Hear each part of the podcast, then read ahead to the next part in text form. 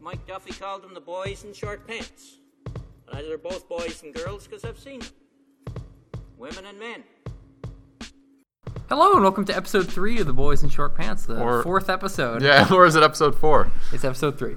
Uh, so to this week, we're going to be talking a little bit about the, the elephant that we've kind of been dancing around for the last few, and that's uh, the conservative leadership race, uh, which is now up to 14 candidates. It's a thrilling uh, chase sequence, really.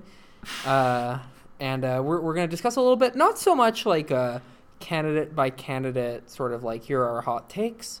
Uh, which is you know all well and good, but not really our, our value add. Uh, we're going to be talking a little bit about the rules of how this race works. Uh, we're going to be talking about uh, the polling that's come out around it and what the sort of problems with that and with the industry in general. And then uh, we're going to be actually talking about the paths to victory. So if we were advising these people, what would we be doing? Uh, so let's let's kick off with the rules, Etienne. Um, you, you're a conservative member. You'll be voting in this leadership race. Uh, you want to tell us a little bit about how the rules work?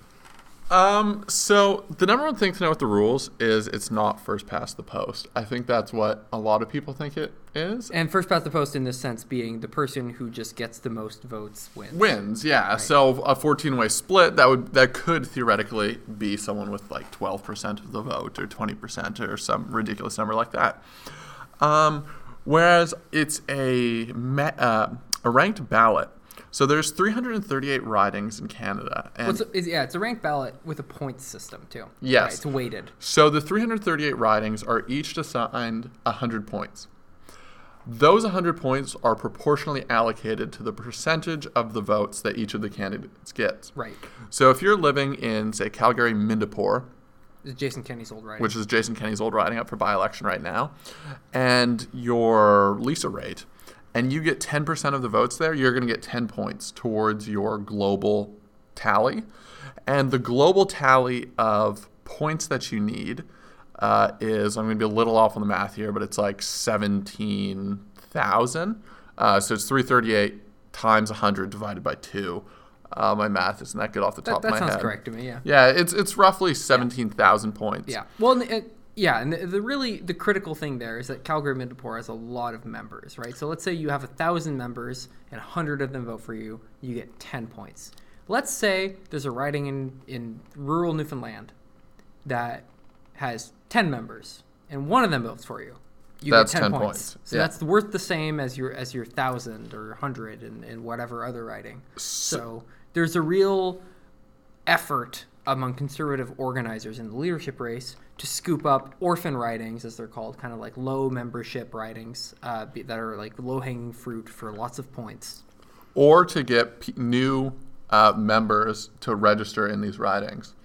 So a lot of the orphan ridings, like obviously Western Canada, has a lot of sort of high population ridings in Yeah. terms of population of conservative members. Yeah. Whereas areas of the country where the conservatives aren't as strong, such as the Atlantic and Quebec, are likely to have EDAs, that is, Yeah. electoral district associations, with substantially lower populations and numbers. Yeah, it, it's kind of like it's the World War One or World War Two, where you have like your, your very static Western Front, uh, you know, trench warfare in the Western provinces, uh, where there are lots of members, and you, you're just trying to eke out, you know, one or two extra percentage points. Whereas in low population or low membership ridings, rather not low population, low membership ridings, you can really make a big swing Yeah. very very quickly through a, a tank offensive, if, if you will.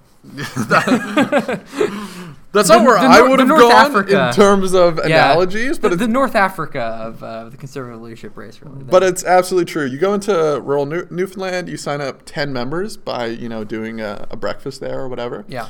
And you can easily scoop up, you know, another 50 points. Yeah. Whereas scooping up 50 points in, say, the GTA is going to, you could be there the entire election and never achieve that yeah, exactly. um, in a singular riding. And we'll contrast this a little bit with the the sort of NDP leadership race that's finally starting. Uh, Is it? I didn't- yeah, I didn't well, notice. There's there's now I- an uh, official candidate in Elections Canada's terms, anyway, if Who- not by their own. Uh, Charlie who, who seems rather tentative to Yeah. declare himself a candidate. Uh, come on, Charlie. Uh, but for them, it's one member, one vote. So every vote counts exactly the same, whether you're in a writing with two members or a writing with 10,000. Doesn't matter. Your vote counts the exact same. So the conservative leadership race is quite different. Uh, it's meant to sort of it, it's the result of a compromise between uh, at the time of the merger between the Progressive Conservative Party and the Canadian Alliance. Uh, this was sort of a way that the the Cana- or the the Progressive Conservatives of the party could sort of maintain an influence, despite the fact that they had fewer members and uh, kind of globally or sort of more regionally distributed rather than like the high membership Western based Alliance and Reform Party. So the other crucial part in the race is, uh, along with the point system, is that it uses a ranked ballot. Right. And so the way the ranked ballot will work logistically is that every conservative member will get a ballot on them with 14 or 15 or 72 names, whatever, uh, whatever, whatever the race grows to by that point. Yeah. And they'll put them all in order from one to 75. Yeah, I should actually I should take this time to announce that I am in fact running for the Conservative Party of Canada leadership. Honestly, I sort of regret not having run. You should have, dude. Just raise your profile. You know, like you got the podcast, you got a leadership run. Yeah. You would have come out like you would have just been hired like With, like with one or- from every listener, we would have ten dollars in yeah. the bank Oh no, we actually the, we- for, we're the doing- race. We're doing pretty well on listeners, so thanks guys also. But, Um, but I mean, to as a complete digression here, you were the, so the initial price you had to put up was twenty five thousand dollars, and that gave you basically until late December of a platform of leadership right. candidate. Even after that, even up until Well, we've had people drop out since, right? and we took advantage of that. One person, Two. uh, well, one person who took advantage of that. Right. Tony Clement didn't really take Well, advantage of it. Right, right, right. Um, Well, we Adrienne Snow, who dropped out, who no one ever heard of. she was never even in the race. Dan Lindsay. Dan out. Lindsay. Then, Snow was uh, never in it. She oh, just she never. She never took the money? hypothetically put said she was going to do it. I don't. Okay, I I don't know that she. And they had Tony Clement as well, who was like actually a serious candidate. Uh, just yeah, Tony, you are the best. Also, please come on the show. you are you're the, the social media hound of uh, of the Conservative Party. Please come on the show. We'll we'll do. it. We'll try and do that at some point. That'd be so good. Um, yeah. So with like a twenty five thousand dollar upfront fee to get in, it's twenty five thousand more to get the email list, which is due February. Somewhere Twenty fourth, I think you said. Yeah, it's February 24th, some some point in late February, and then a fifty thousand dollar performance bond. I'm not 100 percent sure on the financing, but I believe you can take a loan out for the uh, That for the performance bond. That sounds pretty standard. Yeah. Um, so like theoretically, you could be in the race in all the debates up until this point, having spent only twenty five thousand dollars of actual hard cash. Yeah, which is like pretty. That that's not much money to get your name out there if you're an ambitious conservative. I feel like any moderately ambitious person could raise $25,000, especially considering like from your donors, they are getting refunds on a substantial portion Yeah, exactly. And I think this is much less regulated than like actual election contributions too. that. How so? I do elections Canada like the restrictions on donations to political parties apply to leadership races? Yeah, it's oh, all it's all the same stuff. Okay, well, it's all the same financing rules. There was, as I understand it, just another pocket made for people to donate to leadership races. So it's still the fifteen hundred dollar cap applies. it is fifteen hundred dollar cap. Okay, it's not like a separate pocket, so you can apply fifteen hundred to a leadership race and then fifteen hundred to the party, or it's just like It's fifteen hundred, I believe, party, fifteen hundred leadership race, fifteen hundred EDA. okay, cool, Um, so you have three different pockets now to donate from. gotcha. Um, what I was going to say is that it would have been nice and sort of interesting, and I think there's some candidates doing this a little bit, which is just spend $25,000, put up the performance bond, don't do anything stupid, don't even have to run a real campaign, but you get to show up on that platform and pitch your ideas Right. and berate who you want to berate Yeah, and let in your them in your ten allotted seconds. in your 10 allotted seconds at a time at the debate and just be able to say what, what you want. Like, Yeah. it would not uh, be surprising to see, like, yeah, if anyone ambitious wanted to do it. Yeah, you know, like in a a 25 year old outsider Yeah. from absolutely in a sense, anywhere they're, in they're Canada. just really dumb podcasters because you know, like we we figured we can do this for a lot less than twenty five thousand dollars. Just get a platform with a you know. a small but devoted listener base. I mean, I mean, at least, uh, I mean, at least if you go and do it there, you're getting a slightly broader audience than we're able to do, and they do Uh, they you know, do the honestly- promotion for you. You're Honestly, not, in a couple of months, that probably won't even be true. you're not, you're not, you're not stuck having to send out desperate Twitter messages for supporters. Oh at, hell no, uh, we're doing great, guys. At 2 a.m. We're doing great. Um, so wait, the other part we haven't mentioned about the leadership race is uh, the ranked ballot.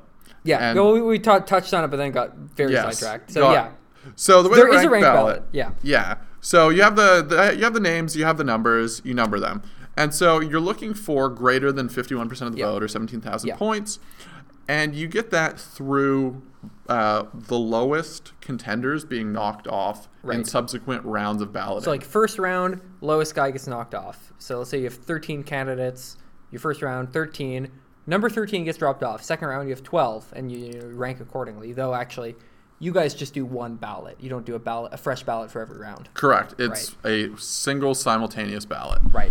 And so the lowest ranked on, or the lowest ranked individual gets knocked off of everyone's ballots who put him 1st Mm-hmm. and then their second vote is added to the tally of whoever Right. is Until uh, someone's is over- still in the race. Until someone's over 50% of the points. Correct. Right. So for Just that to little occur, like just based on the split of 14, it's going to require, in my guess, Like at least five rounds. three to five, Yeah. maybe, um, at least. Probably, probably towards the five end of that. I would I would say so.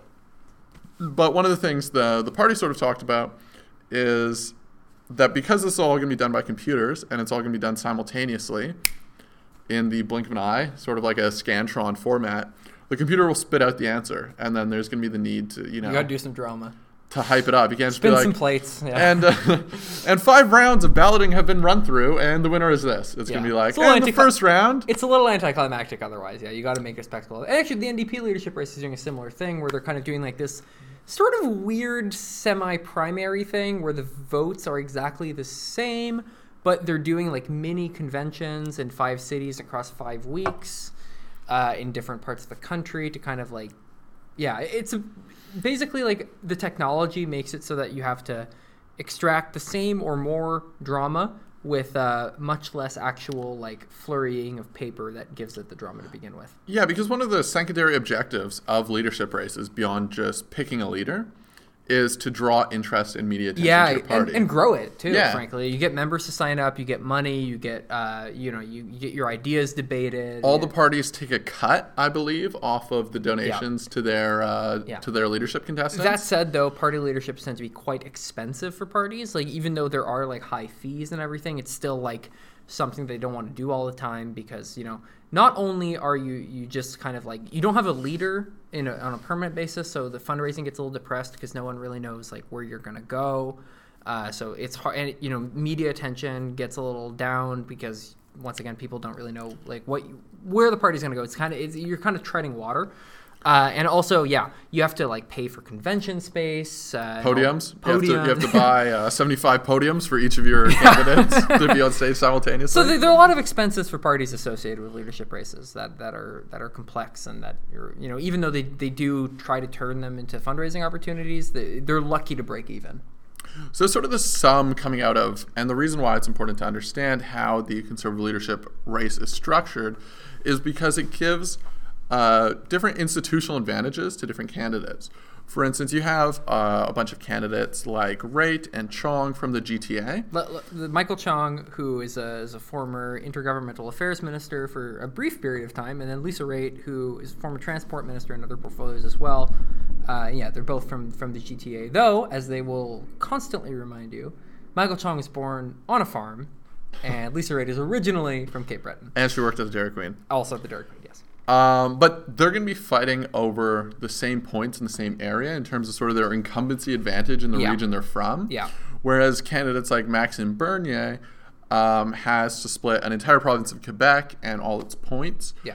with Steven Blaney and maybe yeah. that's it. I think those are the only He- two candidates from Quebec. the only other one from Quebec, and some polls have him doing as well as I believe like 70% in Quebec. That sounds about right. which yeah. counts as a hell of a lot of points. Yeah. And so if one person is able to sweep an entire region and take all their points and then split, you know, evenly in some of the other regions, they're going to be doing great on the first, second, and third rounds Yeah, of balloting. especially because Maxime Bernier, for instance, and we'll, I won't get too into this because uh, we want to talk about it later. Um, he can sort of take that big base and then like draw from other bits until he's over the fifty percent mark. So we'll, we'll come back to that. Um, polling. Yes. So we've we mentioned polling a little bit, um, and one of the stories that came out recently in the Toronto Star was a poll discussing uh, Kevin O'Leary being like Former blowhard, actually current blowhard. always blowhard. yeah. the uh, the front runner of the race by a mile for A all lot, intents and purposes. And even CNN picked up on this story and did a piece about like Shark Tank contestant leading Canadian Tory leadership race or, Yeah. or whatever it Something was. along those lines. So the interesting thing about polling um, of a leadership race it's Super hard to do. is it's very very hard to do. Yeah.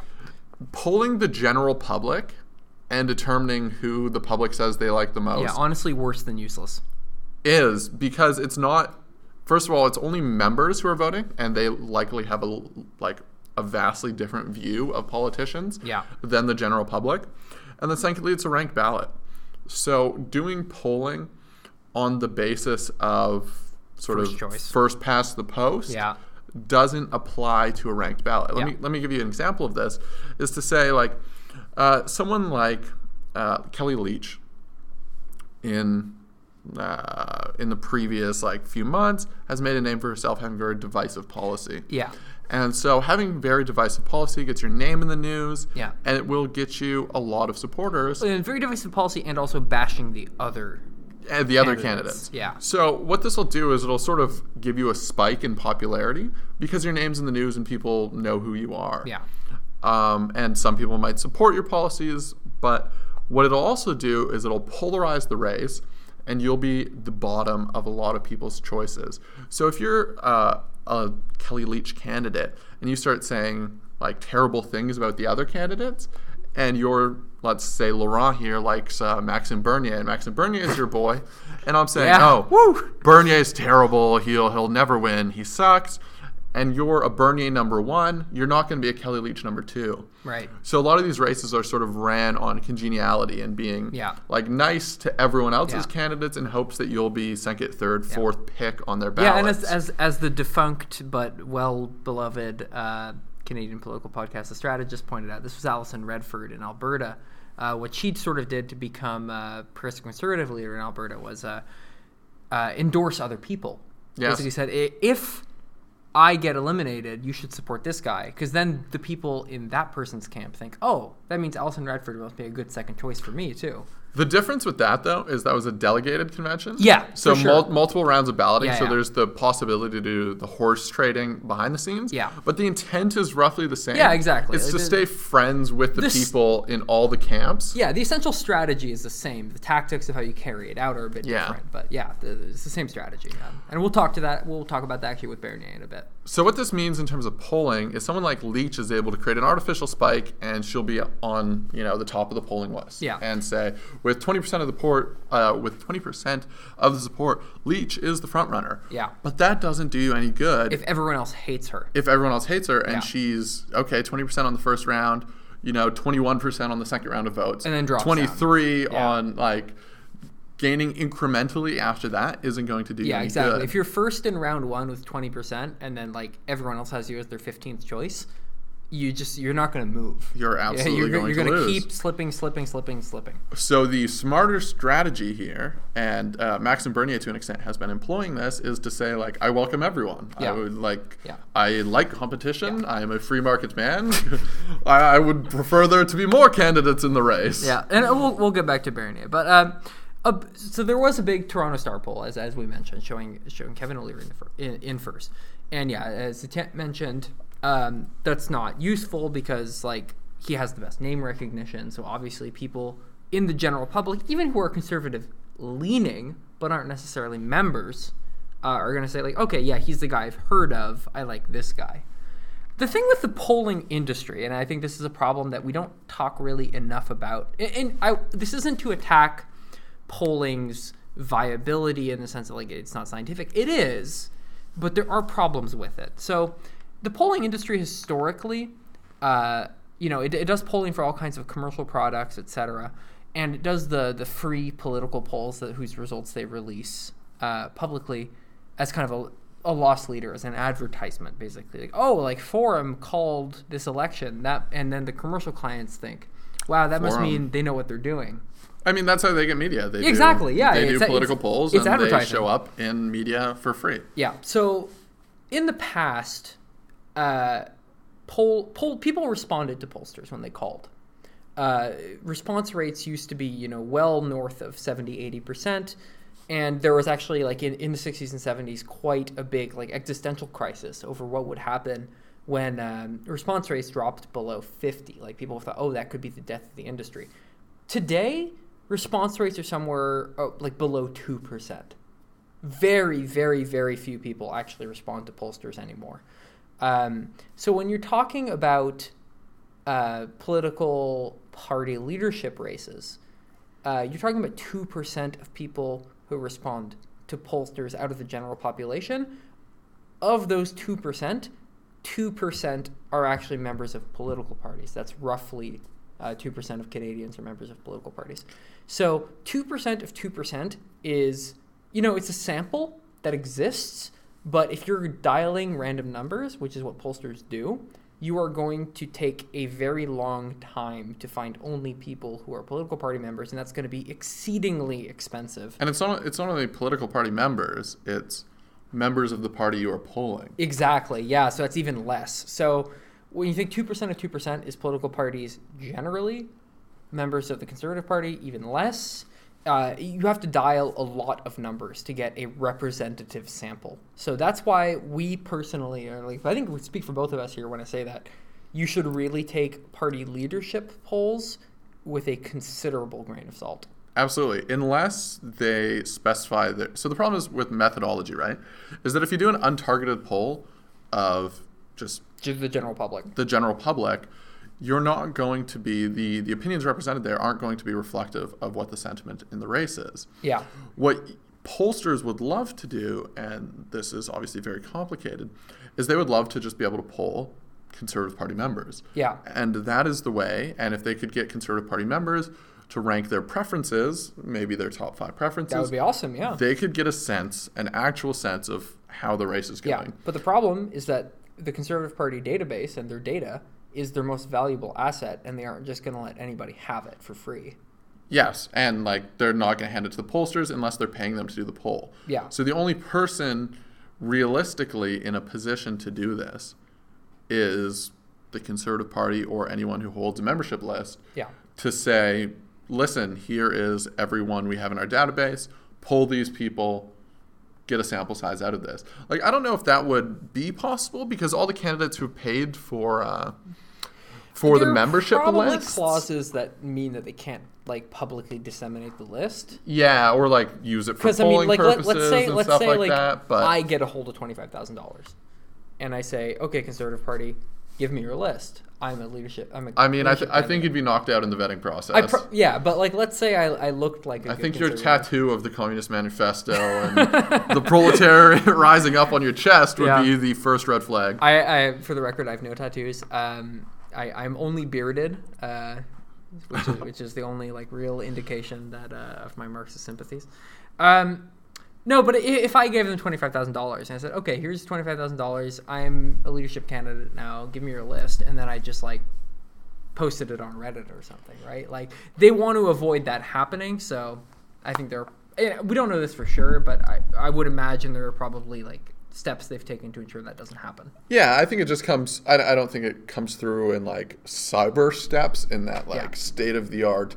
No, it's probably just like don't do this or we will sue the shit out of you. Yeah, there's probably like legal clauses, and yeah, then yeah, for sure. it's also sort of inherent to the vetting You, you, process. you are signing a lot of papers before they give you that list. Absolutely, Yeah. like with without a doubt. Yeah. And inherent to the vetting process, I mean, there's 14 people or 75 people, depending on whose uh, whose numbers you're following. But those 14 people are all like pretty institutional conservatives. Like, Yeah. like- well, with a few exceptions. Yeah, of course. but who who are your exceptions? Like, Ke- O'Leary. yeah, but he's he's a known quantity. That's i- true. In that sense, like it's Yeah. it's not someone coming out of the woods from like Burnaby, BC, and I don't know if Burnaby, BC Hey, has man. woods actually. like, Uh, hey yeah, they- They got some woods. They got some woods. I, I mean, dude, honestly, the Northwest, like, you can bet on them having a forest. Like, It's fair. Probably probably big trees. I- Probably trees there. with hippies chained to them. yeah, that is also true. Yeah, no, I grew up in the Northwest. It's a lovely place. Uh, but yeah, it's not it's not just random people showing up. Like everyone in the race is known quantities. Although people may not have heard of like, like, Dan Lindsay and No. Adrienne Snow, but they're already out. no, he's known. Like Oh, is he really? Dan Okay. Lindsay presented at Manning last year. Oh, like okay. he's he's on the radar. For uh, for the for for our listeners, that's the Manning Conference, which is uh, Coming up in a few weeks. Coming up in a few weeks, absolutely. I think we'll, uh, I'm going. Are you going? I, think so. if I oh, can- we should try and get some interviews there. It'd be fantastic. All right, so stay tuned for that. yeah. Uh, Actually, that would that would not be half bad. No, it'd be awesome. Yeah.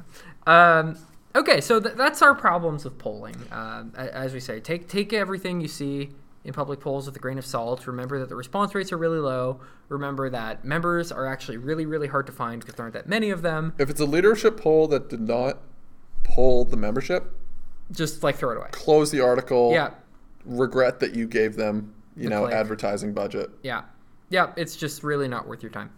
Uh, so for the rest of the episode, uh, not quite the rest of the episode, but we're going to be talking about the, the paths to victory for, for a couple candidates who we think. I think we, we could probably say that this is our list for the people we think are likeliest to win, with one exception. But that one exception is, I think, worthwhile to talk about anyway. Yeah, and it's sort of the uh, so the four candidates we have are almost the most interesting in terms of their path for victory. Yeah. Where there's a lot of candidates who their path to victory is, you know, doing well everywhere in Canada. Which is like, ooh. Like, ooh. if you're paying someone for that campaign advice, um, we, we can do that for cheaper. yeah, so an example of that, yeah, an example of that is like Erin O'Toole. Erin Erin, O'Toole, great guy. Veterans of veteran of Vet- ve- ve- ve- veteran VAC, Veterans Yeah, Affairs. thank you. Canada. Um, very, very briefly lived Veterans Affairs, like former military man, like lawyer, all around great guy. Looks like an Irishman. Um, okay. He's an Irishman, I All guess. right. Yeah. I guess O'Toole gives it away. Yeah. Um, but his path to victory is based on doing well all over Canada, Yeah. and so it's not actually that interesting to talk about. He Yeah. doesn't have a strong regional bias. He doesn't have. He's like from Ontario, I think. Right? Maybe? Yeah, exactly. We don't even know. Like, yeah, this fuck this guy. Anyway. Move- He's actually a fine guy. Like, He's a very nice I have nothing against the man. Um, so the the four that are more, most interesting are Bernier, O'Leary, Leitch, and Chong. Yeah. So do you want to take us away on uh, on Chong? On Chong, okay, yeah. So Ch- Michael Chong is doomed because I like him. Uh, he's a guy who briefly served. You don't like me, do you? Oh, I, that's true, I do, but you'd probably never win either. Um, Oh. So Michael Chong, former intergovernmental affairs minister, uh, very briefly in the Harper government uh, during the Very briefly. during the minority years, who uh, resigned from his cabinet position after um, Stephen Harper decided to support the bloc's uh, Quebec nationhood resolution.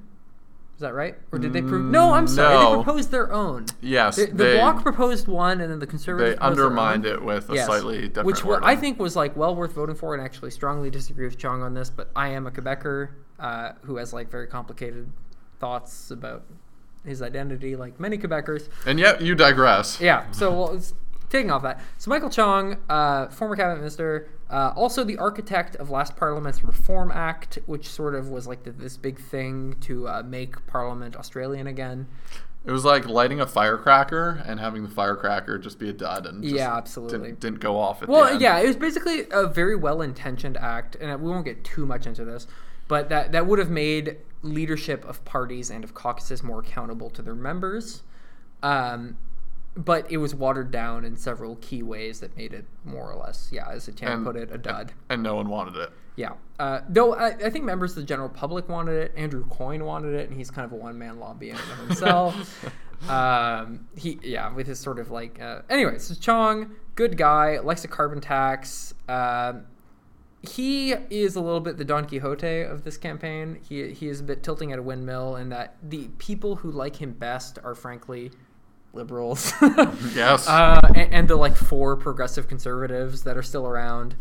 Um, but we want to talk a little bit about his path to victory because I think he has one, though it is very narrow.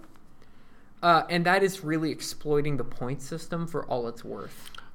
I mean, his path to victory really depends on the continued existence of a substantial red Tory constituency. Yeah, he needs to be recruiting those people like there's no tomorrow. the idea, so this is where I have doubts about his path to victory, is that, okay, say, to use just bullshit numbers off the top of my head, say the red Tories compose half the party Yeah. when, when it was founded, and say there's still, you know, 50% of red Tories around.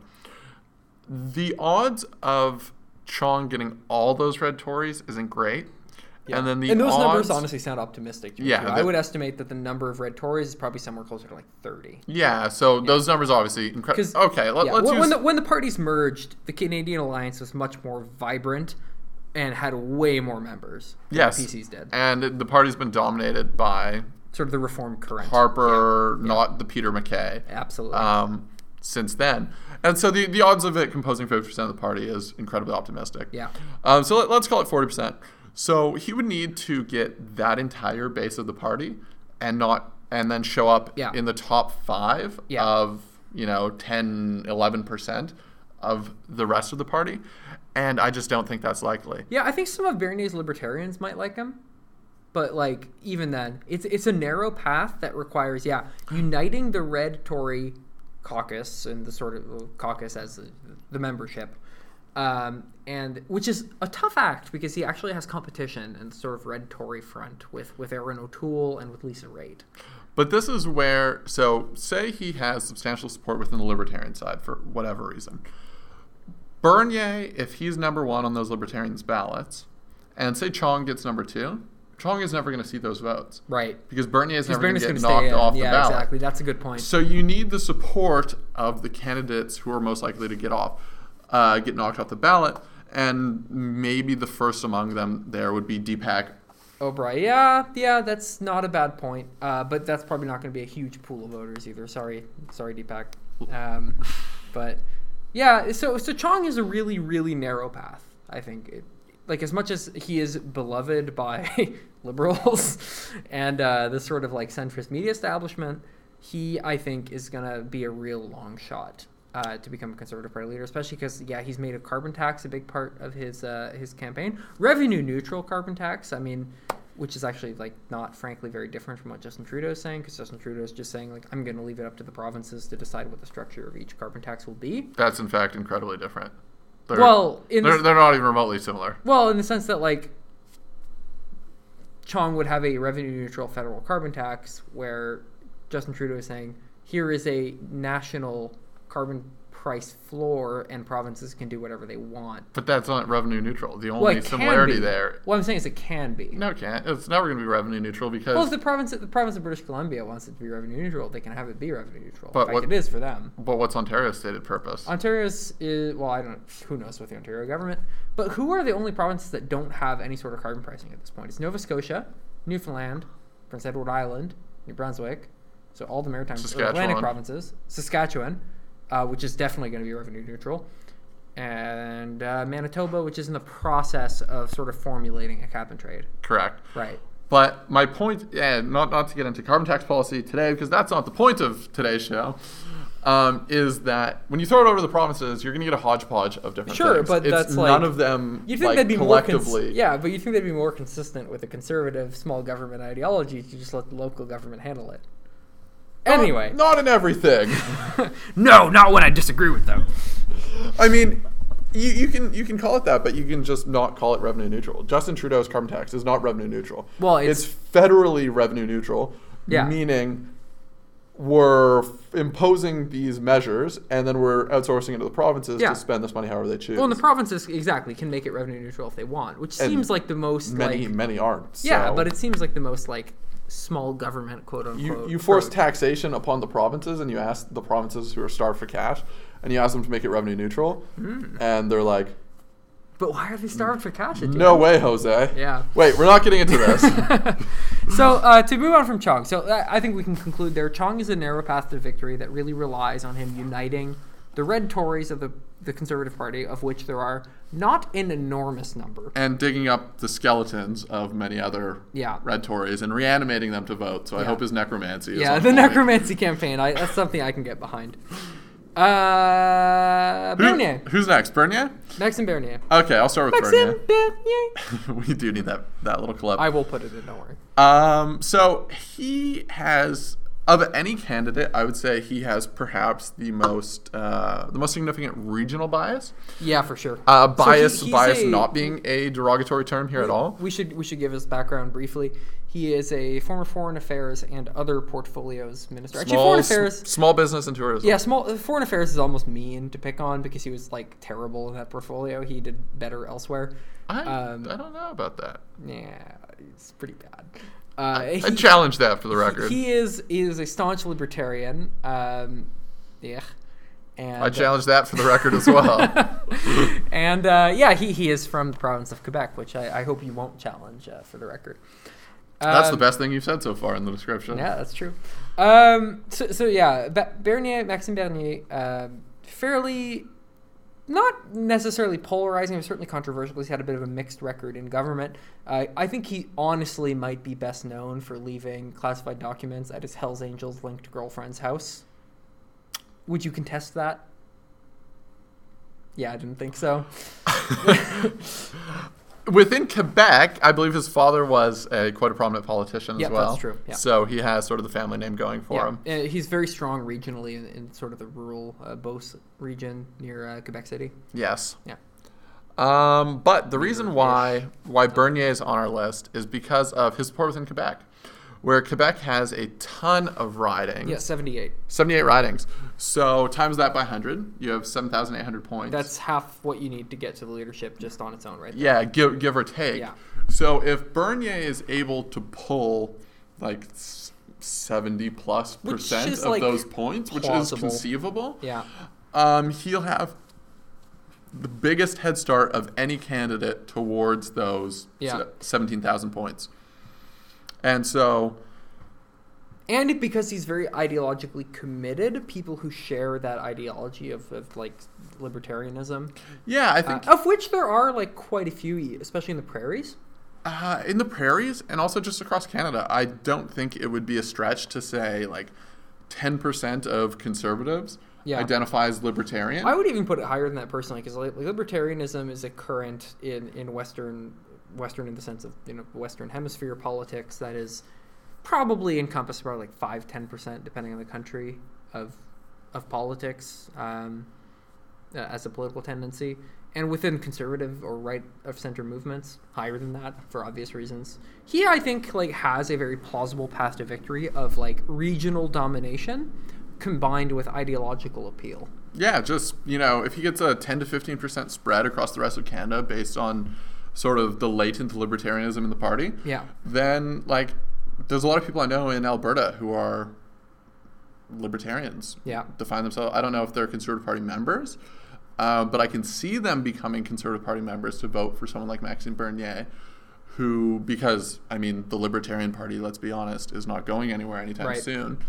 Um, so if he's able to bring libertarians into the Conservative Party fold all across Canada, then you know getting another ten percent of the votes all across Canada would come Basically, get him across the line. Yeah. come pretty damn close to getting you across that line with the Quebec Central or with the Quebec Central. Yeah. So uh, that's Bernier. He's uh, good. Good luck to him. As much as I, I like, really don't like libertarians. Um, I, I still contest that. yeah, fair. I mean, fair enough. Uh, I, I do want to note very quickly uh, that Maxime Bernier's libertarianism is super weird for Quebec. Um, it's really not a current that is normal within Quebec conservatism, which has been historically much more nationalist, much more in, in tune with like social Catholicism, which is much more about like not disrupting traditional patterns of life instead of like the power of free markets. Um, kind of a historical curiosity, but this is what I wrote my master's thesis about, so I thought I'm entitled to mention it. Anyway, Go for it. um, Kevin O'Leary. Yeah, let's do Kevin quickly. I mean, the biggest. So Kevin has identified his own path to victory, Yes. uh, being primarily with the 18 to That's- 35 year olds. Strikes me as wrong. Honestly, I think it comes. It was 18 to 24, even, actually, is what. Was it? his 18 words. to Yep, 24? 18 to 24. I, s- I think that that is roughly the same constituency as Maxime Bernier is going off. That the Yeah, much more libertarian so. component, like often uh, people my age or a little younger define themselves primarily as libertarian, free market oriented, Yeah. rather than social conservative. Yeah. Um, so I think that's the constituency they're going to And he has he has the name recognition. target. Yeah. And he has the name recognition all across Canada. And the other thing I think that is perhaps one of his institutional advantages is when you're looking at a ballot with 14 people on it, Yeah. And you're trying to come up with you know the second or third person you're going to vote for. Yeah. Say you're a big Maxime Bernier fan. Yeah, well, let's be real. Let's say you recognize five names. that might be that might be generous for Yeah. most uh, for most Canadians, even One Conservative Party name- members. Yeah, one of the names you're going to recognize is Kevin O'Leary. is going to be Kevin O'Leary. So much hype. So you're going to be doing your ballot, and if you put him in second or third place, huge advantage to him. Yeah. As opposed to if you're you know a Raitt fan and you don't ever learn who Bernier is, and Bernier gets put somewhere in your eighth or ninth Yeah. place. Yeah. That said, I think O'Leary's path, as you said, is similar to Bernier's, but I think because Bernier has that big regional advantage, I see him coming much closer on the first couple ballots than O'Leary does, and O'Leary has a lot more to make up in subsequent ballots than Bernier Yes, does. I 100% agree with that. I don't Yeah. think O'Leary has any regional base. Not really. Um, I don't think Quebec. No. Quebec he, he is a native son, but uh, not really in a meaningful way. A meaningful way doesn't speak French, so I, I Yeah. don't feel like. And then there's nowhere else in Canada that he's really associated with in Yeah. particular. Yeah. Alberta has a little bit of a Yeah, liking and for he's him. he's sort of spoken out about Alberta politics by offering uh, you know Rachel Notley a million dollars to resign. One million dollars. Yeah, if she, if uh, yeah, if she resigns, then he would he would uh, donate or he would invest a million dollars in the oil sands, which if anybody understands the oil sands is no money. Um, so he, he yeah, he's a bit of a blowhard, and he's made a lot of a career off being a blowhard. Uh, I guess good luck to him on continuing that streak. Uh, it is his path to victory, I suppose, is continuing to be a blowhard. So. The last thing I'll mention uh, in regards to O'Leary is uh, his fundraising numbers that came out yesterday. Oh, yeah, those were huge. He did a uh, 24-hour fundraising drive and was targeting $25,000, which is effectively the amount you need to pay in Yeah. the next several weeks Yeah. to continue in the race. And it said to raise $183,000 I am honestly really surprised by that. from something like 900 people. Yeah. Uh, average out, that makes 90, 90 bucks a piece. Yeah, I, I did math yesterday. It was like average 90, 100 bucks, uh, which actually honestly really surprised me. I thought that O'Leary was like all hype uh, and very little grassroots support because like we expressed our misgivings about that poll earlier, but it does seem like he does have some like legitimate support to the point of people giving him money in the party. So I think he, he is going to be probably one of the front runners.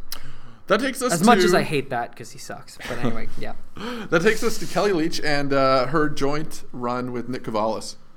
They're in fact, uh, I believe, 50-50 splitting this bid, and they're both, Yeah, both their much, eh? names. Both their names may appear on the ballot by the end of Yeah. it. So so Kellie Leitch, I think we both agree that she actually doesn't really have a path to victory, because we, we talked about this Yes. earlier.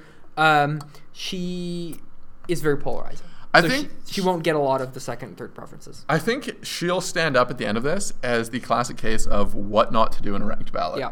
Yeah. Exactly. Is piss everyone off, get you know the quick win, the the short-sighted victory, and lose the battle. yeah. But the only Or reason I think we- win win the battle, lose the war. Yeah. The only reason we really want to talk about her is because of the weird prominence of one of her campaign advisors. Yeah, so Nick Kouvalis is sort of like a hermit crab, where he uh, he walks in the shells of these campaigns, uses them for a brief time, and walks away. With regards to Kellie's campaign, like I don't think he's been that much of a boost for it. I think he's sort of taken her off the rails. He's gotten the quick hit. Well, he's yeah, he's, he's certainly like made her like get a lot of media attention. and I think he's got as much, if not more, than Which her. is weird, eh? It's honestly like you wouldn't have seen this happen ten years ago. Um, but now we have like prominent political staffers who take up a lot more media attention. So like Gerry Butts in the prime minister's office. So one of the rule, not rules, but sort of guiding principles working in the Stephen Harper government was that political staffers should be neither seen nor heard. Yeah, and that's honestly kind of a commonplace in like plenty of other like political outfits too. is that the staffers should stay more or less invisible. as soon as staffers start taking up, you know, editorial space Yeah, that's or being profiled in columns, Don't be the story. then they are outgrowing their utility. Yeah. They are they should be the Like candidate. run for office. Yeah, exactly. yeah, rather than, you know, that space that your candidate is not getting in the magazine Yeah. or wherever the media. Yeah, if you're a staffer, like staff. Don't Yeah. like play to the camera. You're not there for the camera. Your candidate is. Like, in, in fact, one of the rules in uh, my office was uh, for policy staff rather than comp staff that if you were seen in a media shot, so if you were in the background of a scrum, you owed the office a case of beer because you like you shouldn't be. you, you shouldn't be there. Yeah, why are enough. why are you standing in the background of the scrum? Like some people have uh, want to be in there to be able to like send a picture home to their family and be like, "Look, I was in I was Yeah, in federal if you want to politics do that, today." if you want to do that, you owe everyone a beer. Exactly. That's that's the price you have to pay. So that that's uh, we discussed earlier how her her campaign is is really polarizing and that you know she's she's like not going to get any second ballot options. So she'll probably do okay On the first ballot, like probably top 3 or 4. But I think beyond there she's going to just keep sinking. Yeah, well, I, I don't know if you really sync on this Well, in know, terms of like, like, other people yeah. will pass her. I think yeah, I think her chart will look like maybe 15% and then like flat with a Yeah. 1 degree incline Yeah. over subsequent. Or people will just Ballots. be like skyrocketing skyrocketing well past her. Yeah. Okay, so that I think will will do it for our, our analysis of, of kind of the paths to victory for a couple of these conservative candidates. I think we'd probably say that the only other viable candidate here is Andrew Scheer. Yeah. yeah, would you agree with that? to, to cover him in 30 seconds or less. Strong regional base in uh, Saskatchewan, West. Manitoba, and then strong caucus support. But Very we'll see if that support. translates into popular support across the rest of the country. yeah, especially because his region is more saturated with like heavy membership ridings. Yeah, and a little lower population. Also, yeah. Um, so getting the pure number of points will be hard, and Yeah. he's going to struggle with name recognition in the rest of the country. Yeah. Cool. So yeah, good luck to, to Andrew Scheer. Um, yeah, former Speaker of the House also, which no former Speaker of the House has ever become a party leader or prime minister. This is true. Yeah. So we have a little bonus treat this week. Uh, for the last ten minutes, we're gonna roll an interview of an interview I had with uh, Professor Paul Wilson, uh, political management expert, former director of policy to Prime Minister Stephen Harper, and a general all-around good guy. Hopefully, we'll have him on uh, next week for a more comprehensive interview. We'll keep you posted on that. Uh, we're gonna roll it now. Dr. Paul Wilson, thanks for joining us. Hi, Laurent. It's a pleasure. Uh, so we're here today to talk a little bit about the, the conflict of interest code. It's something we've discussed in, in a previous episode, um, and we'd just like to get some clarification because it just came out. Uh, today is uh, Wednesday, the 25th, that uh, Justin Trudeau took a trip uh, to the Aga Khan's private island in the Bahamas in 2014 when he was an MP. And uh, we wanted to talk a little bit about the sort of genesis of the conflict of interest code, which governs members of parliament, and um, how that trip uh, fits under there. So uh, we were just chatting before recording about sort of how that act came about, and it seems like the original conflict of interest code uh, had did not have provisions for, for travel in the same way that the modern one does, and that had to be tightened up uh, by the last Liberal government. Uh, do you want to give us some details about Yeah, that? Yeah, well, that that was that was the the the what's now the Conflict of Interest Act was initially a code. Um, so it was under the lobbying. Um, what was what, what was his name? Howard Wilson was the uh, the ethics counselor to the prime minister, not a commissioner. Um, so the uh, the provisions were made statutory in the by the Harper government in the 2006 Federal Accountability Act. So that created the Conflict of Interest Act, which governs ministers. Uh, public office holders, including ministerial staff. Right. Um, so the provisions in the in the act are the ones um, that would govern the prime minister today as prime minister. The conflict of interest code for members of the House of Commons um, would uh, apply to him prior to becoming prime minister. So that would be the 2004 uh, would relate to the conflict of interest code. So that's that's that's the essential uh, division between the code and the act. Um, the act, of course, is a statute. It's an act of Parliament. The code uh, is part of the standing orders of the House of Commons, and it's adopted by members of Parliament. So the code that governs MPs is decided by MPs. Right.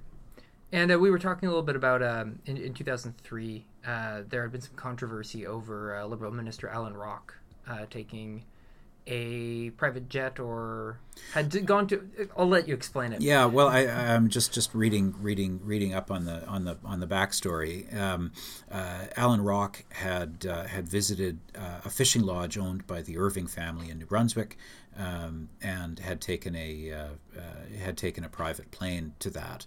Um, there was no prohibition uh, uh, on taking private planes at the time. Um, there were other news stories mentioning how Paul Martin uh, had taken uh, travel on on private planes owned by some of uh, you know I guess his his friends in the business community. He had he had he had uh, paid for those, but it was still controversial. Um, so when he became prime minister in 2003, he amended the conflict of interest code uh, to include a provision, um, basically a prohibition against ministers accepting uh, travel on private aircraft. Um, that um, then carried on into the new Conflict of Interest Act. So, um, so that's that's that's why the the uh, that's why the ban on private planes is in the act now, and it's a um, uh, you know, it just says ministers cannot take travel on private planes unless it's uh, in extraordinary circumstances uh, with uh, prior approval of the ethics commissioner, um, or if it's you know related to official duties. Right. Uh, and we, we noted also that uh, the act contains an exemption for when the, the travel is for non business reasons and as a gift of a personal friend, or rather, not the travel, but any sort of, sort of gifts. So the, the stay at his at the Aga Khan's island would be covered because he's he's a personal friend of the prime minister. Yeah. So the the the the act um, on the one hand it bans accepting any kind of um, travel on on a on a private aircraft, and there's there's not really much wiggle room about that. It says right. no minister shall, um, you know, shall uh, shall. Uh, uh, what is it? What, what, what are the words? Shall accept travel on non-commercial, chartered or private aircraft. Um, but there is an, another provision it, where it talks about accepting gifts, uh, where there is an exception for gifts given by a friend or a relative. Right. And the Prime Minister's office has been has been, I think, clear and pretty compelling in pointing out how the Aga Khan is uh, very much a friend of, of Prime Minister Trudeau and right. his family on a long-standing basis. Um, so under under that clause, uh, the prime minister, I think, has a good argument that he could accept the gift from a friend. Mm-hmm. Um, the uh, the statutory provision about about uh, about a private flight um, seems to be less uh, flexible. Right. Uh, as to his travel in 2014, when he was a leader of the third party, not prime minister yet, so not a designated public office holder. Um, he would have been covered by the interest code, right. which does not have a friends exemption for accepting travel. Yeah, that's that's right. So the code um, just says you know that, that a member or a member's family um, shall not accept a gift or a benefit that might reasonably be seen to have been given to influence the member in the exercise of his or her function uh, or office. Um, so that's that's the test. There is no exception that deals with friends. Um, in terms of the code, it's you can't accept a gift, but then uh, then there's the, the, the question: Can it reasonably be seen to have been given to influence?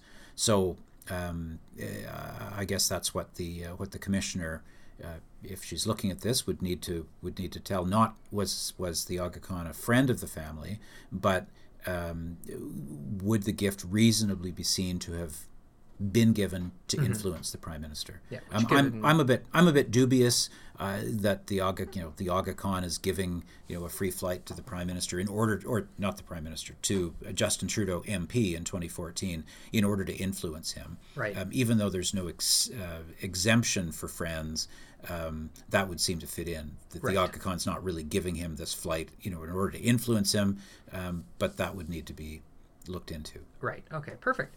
Um, as a final question, uh, we were discussing also the, the conflict of interest commissioner's role in this, and uh, Mary Dawson, who is conflict of interest, interest, commissioner now, was recently reappointed by the prime minister on an interim basis for the next six months. Uh, Democracy Watch, uh, who tend to be a little gung ho about these things, uh, have said that this puts the conflict of interest commissioner herself in a conflict of interest, given that her reappointment or lack thereof will be determined by the prime minister, whom she is now investigating. Uh, do you have any thoughts on that? Well, Democracy Watch is is uh, is always vigilant. Yes, um, they, can, they can always be counted on um, uh, to, uh, to to be vigilant on these issues, and, and properly so. It's an important question. If you have an officer of Parliament uh, who's tasked with um, with determining some of these highly contentious issues and highly politicized um, issues, then everyone has to have confidence that the commissioner's judgment is, you know, free of of uh, uh, being coerced by, you know, personal circumstances, uh, being put in a conflict of interest. Um, and it is a bit awkward that uh, that her appointment, um, you know, reappointment, if if in fact she's interested in being reappointed, would um, you know be by the prime minister who she's judging in this case. But in fact, that's always the way it is. Um, just the time frames normally are a bit longer. The commissioner is appointed for what is it seven seven years um, and is appointed uh, you know on the you know, the prime minister nominates um, but has to have you know um, uh, support of, of, of, the House of Commons so um, uh, but obviously the commissioner is always going to be in some respects um, beholden as it were to the prime minister so there's always the potential for you know if you um, she was investigating conservative ministers, and there was always a possibility that you know somebody could say uh, that you know Prime Minister Harper might not reappoint her if she ruled against conservative ministers. Um, uh, I guess given the the nature of the appointment process, there's always going to be a, a question about that. Mm-hmm. Mary Dawson is a uh, a very uh, long-standing uh, senior public servant, um, so I have no concerns about um, about her judgment being swayed in these matters. I mean, she's been you know around uh, as a senior official since the 1980s at least. Um, she worked on on the uh, uh, patriating the Constitution, so she's been around Ottawa at senior levels for a very long time. Um, but just in principle, it is a bit awkward that the Conflict of Interest Commissioner herself is, you know, potentially in a placed in a conflict of interest by the way the appointment process is structured. Right. Well, thanks so much for your time, Dr. Wilson. Okay, it's my pleasure. And that's it for today's show. Uh, once again, we definitely appreciate it if you gave us a review and hit that subscribe button so that you can listen to us every week. Yeah, and also follow us on Twitter at ShortPantsPod. And what are you at? Oh, I'm at uh, Laurent Ducar, but I'm actually private right now. Oh. Yeah. Why is that? Oh, just gotta exist in the world, you know, without uh, people firing me or not hiring me because oh. I'm uh, too outspoken for my own good. I'm sure. I'm sure this podcast really helps with that. It definitely does. Yeah, absolutely. I will definitely accept follows though, so it's fine. There you go. What, yeah. what, how do you how do you know it's not going to be a future employer that's following you? Ah, that's a, I guess I'm screwed. What if what if, what, if, what if the Venn diagram is future employer and people who listen to the podcast? Well, I'll have to one of the same. Have to take my chances. All right. Well, thank you very much. Have a good uh, have a good week. Yeah. Thanks, guys. Uh, thanks for listening as usual.